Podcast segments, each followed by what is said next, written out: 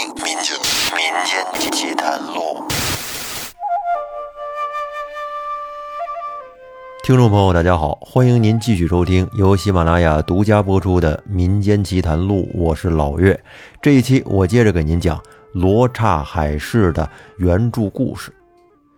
在上一期，咱们说到年轻人马季出海去做生意，结果呢，在半路上遇到了飓风。这个船就被忽忽悠悠的刮到了一个地方，这个地方离中国非常远，叫大罗刹国。这儿的人很奇怪，他们以丑为美，以美为丑，就是和正常的审美观不太一样。长得越丑的人，官职越高，越受国家重用。他们不是以个人能力还有学问为标准，而长得越好看的呢，他们的这个等级越低。像最底层的老百姓啊，长得都是比较漂亮的，而马季到了那儿被视为怪人。后来他把自己的脸涂黑，弄得非常丑，结果得到了国王的赏识，给他封了一个比较高的官职。但是马季跟那儿做官做得不痛快，于是就跟国王请假，回到了他刚到大罗刹国的那个小山村。结果就听村民说呀。他们近期要去海市，海市就是海中的集市。到那时呢，有很多的神人都会在那儿卖珠宝。马季一听，他也想去。村民说：“你不适合去，你的身份高贵，但是去那儿呢非常危险，所以你就别去了。”可是马季不愿意，他说：“他本来就是漂洋过海的商客，并不惧怕风浪。这个海市他是去定了。”过了几天。备好了食物和淡水，一切准备就绪之后，马季就和一些村民扬帆起航了。他们的这只船并不大，仅仅能容下十多个人，有着高高的栏杆和平坦的船舱。船在海上航行了整整三天，终于在前方若隐若现的看到了海市。马季就站在船头张望，只见远处水天相接之处。是层层楼阁平地拔起，商船一艘接一艘，密密麻麻的，就如同蚂蚁一般，场面十分壮观热闹。不一会儿，马季的船就抵达海市城下了。抬头望去，那城墙用的都是和人一样高的大石块砌成的，而瞭望塔更是高耸入云。马季一行人把船拴好了，随着人流就走进了集市。这个海市可以说是热闹非凡，市面上所陈列的东西没有一件不是奇珍异宝。你比如说，有大如鸽子蛋的南海珍珠，还有光彩照人的红珊瑚等等等等。走了不到几步。他们眼里所看见的，皆是世人所没见过的，这给马季看的眼都花了。突然，只听前面传来了一阵骚乱，紧接着街上的人纷纷向路两旁避让，并且还压低声音相互招呼说：“东海三世子来了。”接着。就只见一个骑着骏马的年轻人慢慢的走了过来。当他走到马季身边，看到马季时，这个所谓的三世子就勒住了缰绳，侧头对随从说：“这个人不是当地人。”闻言，随从立即翻身下马，上前询问马季的籍贯。马季很恭敬的站在路边，行了个礼，说自己。是中国人。三世子一听，大喜道：“幸会幸会。”于是他便马上叫人牵过来一匹好马，请马季上马，跟他一同游览。他们一行人慢慢悠悠的出了城门，直奔海岛西岸。到了海边，他们坐下的这个马呀，也不减速，而是前蹄抬起，长嘶一声，朝着水中。一跃而起，这给马季吓得是晕头转向，大声喊着救命。而就在此时，奇怪的事情发生了。只见汹涌的海水迅速向两边退开，从这海水中间闪出了一条平坦的路。马季惊魂未定，看向两旁，只见这海水就跟两堵墙那样，跟那竖着，而游动的水草，还有成群的鱼儿、笨拙的海龟，尽数的清晰可见。这个感觉就跟咱们去海洋馆一样，在这海洋馆里边，它有一个玻璃的通道，哎，人在下面走，上面呢全部都是玻璃的、透明的，可以看到水里的各种鱼啊、各种景象。而他们坐下的马是跑得飞快，不一会儿就载着马季来到了一座宫殿前。这座宫殿用玳瑁做梁，鱼鳞为瓦。墙壁就如水晶般透明，发出炫目的光彩。马季下了马，三世子拱手将他请入了宫殿。只见龙王端坐在大殿上。三世子上前启奏：“臣在海市游览时遇见了这位中国来的贤士，所以特地带他觐见父王。”马季赶忙上前参拜。龙王吩咐说：“先生既是饱学之士，肯定善于写诗作赋。今日就请你以海市为题，做一篇文章，希望不要吝惜你的文采呀。”马季一听，这简单呐，你这撞枪口上了。做文章，我是信手拈来呀。于是马季欣然受命，龙王给他一方水晶砚台。一支龙须笔，一张光滑如雪的纸张，以及香气如兰的墨。马季略作思索，便飞龙走蛇般的提笔疾书，毫不停顿。没一会儿，签字的《海市赋》就完成了。龙王接过去，阅览了一番之后，拍着手赞叹道：“先生真乃是雄才呀！”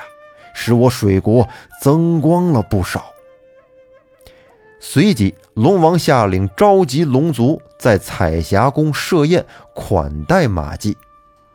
在酒宴上，龙王举着杯对马季说：“我有个爱女还未成亲，想把她嫁于先生，先生是否有意？”马季一听，心里可高兴坏了。这可真是天降的好事啊！能得到龙王的厚爱，马季哪敢推辞？离席站起，先是惭愧地表示感激，然后又连忙答应。只见龙王低声地对随从说了句话，片刻之后，只听从殿外传来了一阵环佩叮当声，接着乐师们便吹打起了欢快的乐曲。然后只见几个宫女扶着公主走了出来。马季偷偷的看了一眼，哎呦，真是貌美如仙呐，心里更高兴了。当时两个人就拜完了天地，然后呢，龙女就先走了。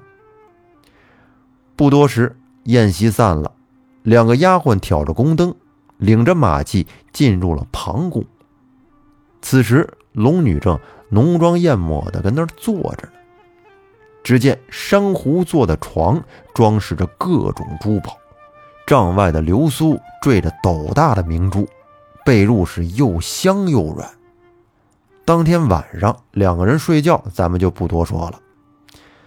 第二天天刚亮，便有丫鬟前来侍奉。马季起床上朝叩拜，龙王封马季为驸马都尉。把他写的《海市赋》传阅四海，四海龙王皆纷纷派人来祝贺，抢着发请柬，邀请驸马前去做客。马季每次出门都身穿锦绣衣服，骑着青龙，还有十几名武士前呼后拥。这些武士披着明晃晃的盔甲，背着雕弓，手拿大棒，一个个是威武雄壮。这一路上，马季时而弹琴，时而吹笛，畅快极了。不到三天，他就游遍了四海，天下无人不识。不知不觉的，马季在龙宫里已经生活了三年。他跟龙女情投意合，生活的十分幸福。在龙宫里有一棵神奇的玉树，树干是晶莹剔透，有如白色的琉璃。碧玉的树叶密密麻麻遮蔽了阳光，树下满地的浓荫。每逢花开时节，红色的花朵就缀满枝头，类似于人间的栀子花一般。微风拂过，花瓣缓缓坠落，着地时呢，还能发出清脆的响声。捡起一片一看，那花瓣就像是用红玛瑙雕刻而成的，非常漂亮。平日里，夫妻俩经常在这棵树下吟诗唱歌。这一天，马季独自一个人来到树下，看到树上停着几只金色羽毛的小鸟，拖着长长的羽毛在树枝间跳跃歌唱。这个鸟儿的叫声十分哀婉，让人听起来有点忍不住的想落泪。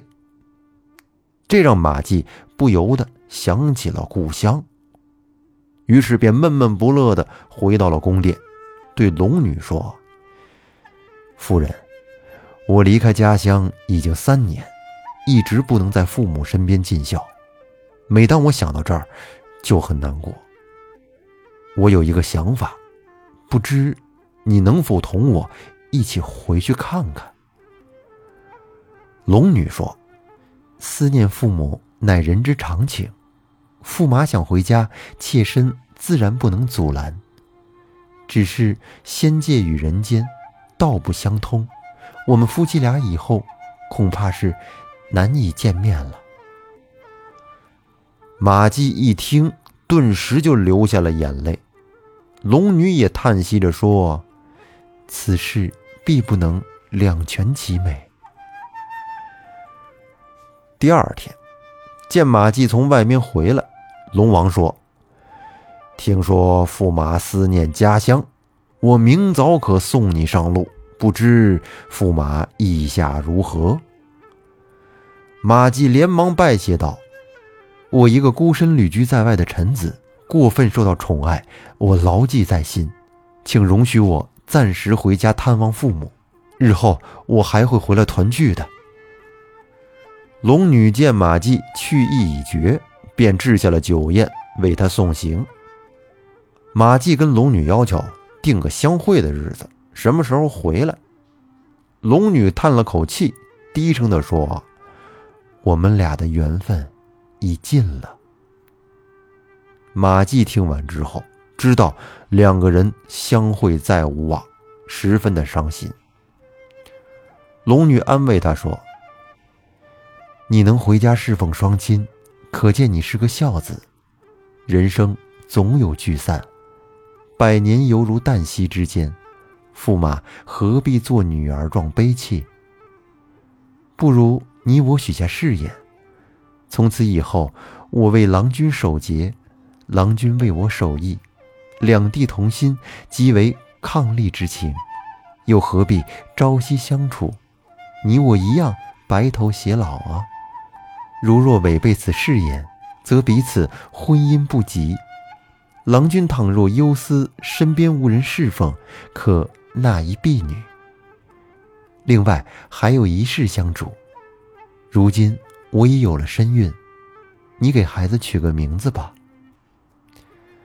马季听到这个消息，十分高兴，想了一会儿说：“如果是个女孩，那就叫龙宫。”要是男孩，就叫福海吧。龙女向马季要一件信物，马季便找出了在罗刹国获得的一对赤玉莲花，送给了他。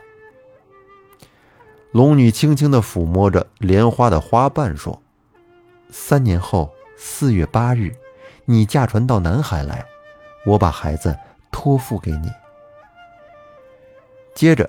龙女用鱼皮做的袋子，在里面装满了珍珠、玛瑙、翡翠等各色珍宝，送给马季，并说：“你珍藏着它，可以保证你数代都吃穿不尽。”第二天天亮以后，龙王设帐款待。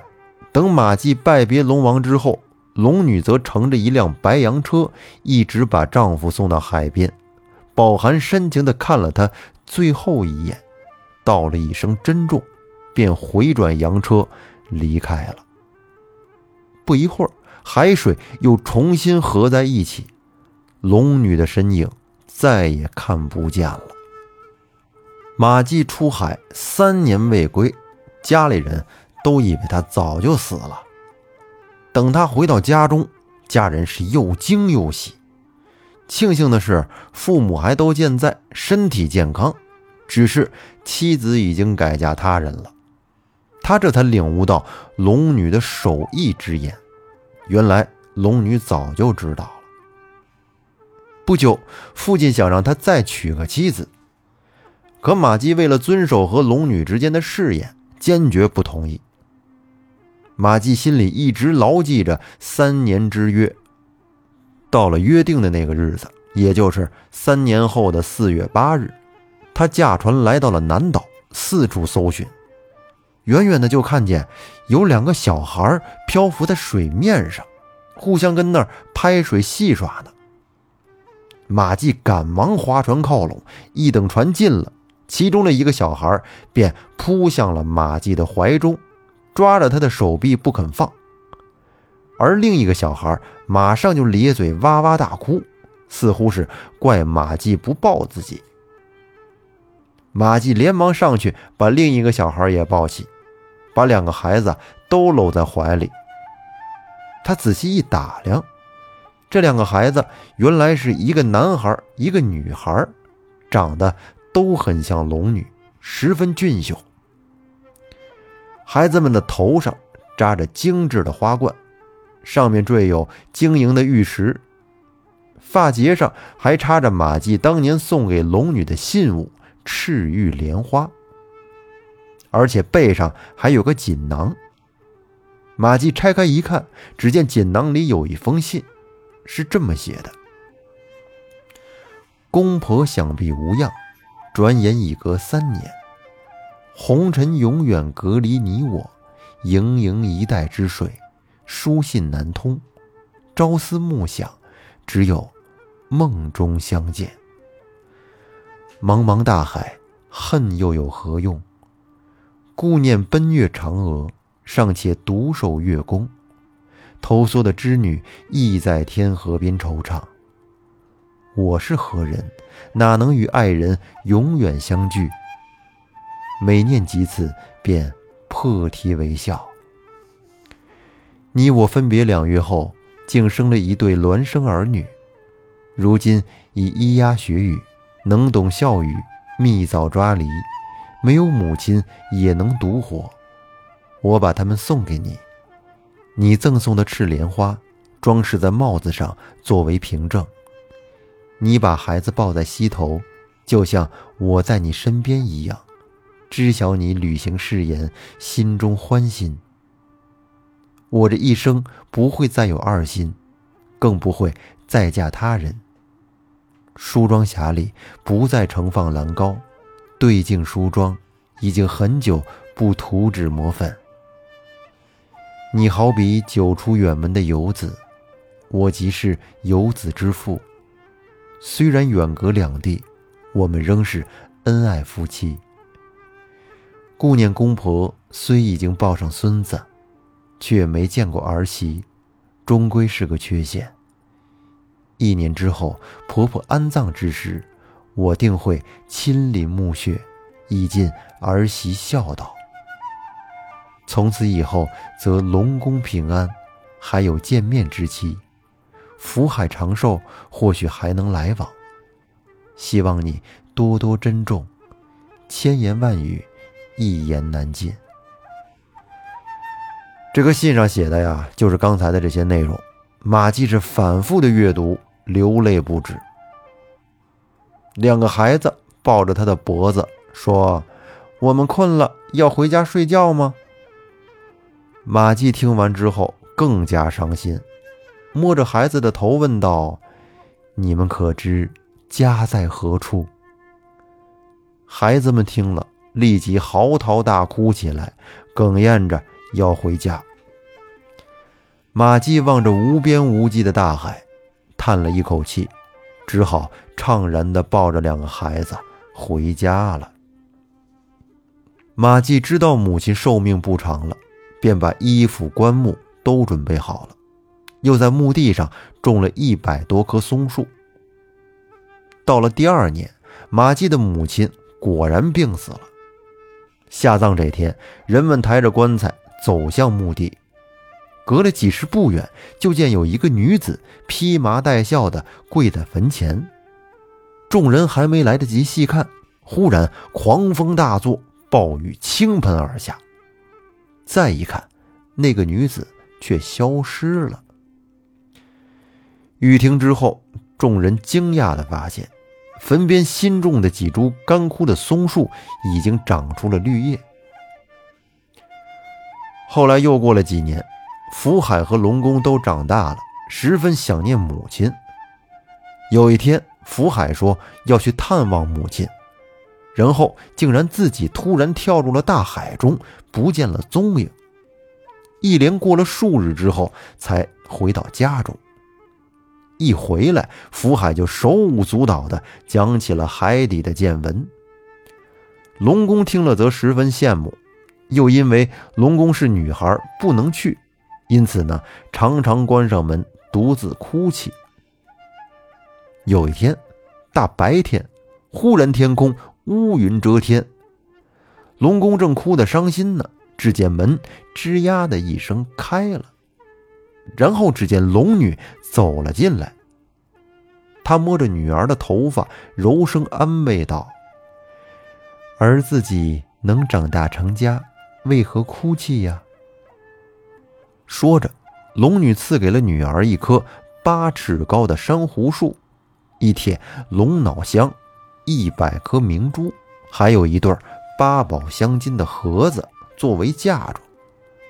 而马季听说龙女来了，急忙跑进屋来，拉着龙女的手就哭泣。可顷刻间，一声急雷震破房顶，龙女忽然的消失不见了。好，罗刹海市这个故事说到这儿就完结了。这个故事还真是挺有意思的啊！咱们一共分了上下两期，而这两期呢，内容的反差也比较大。第一期主要是以猎奇为主，马季的一个奇遇记，而第二期呢，讲的居然是一个爱情故事，说的是马季和龙女他们之间感人的爱情。不知各位您听完了这个故事是什么感受呢？之后大家可以再去听一听《罗刹海市》那首歌，看一看歌词里和这个故事有没有什么关联。那这期节目咱们就说到这儿，感谢大家的收听，我是老岳，再见。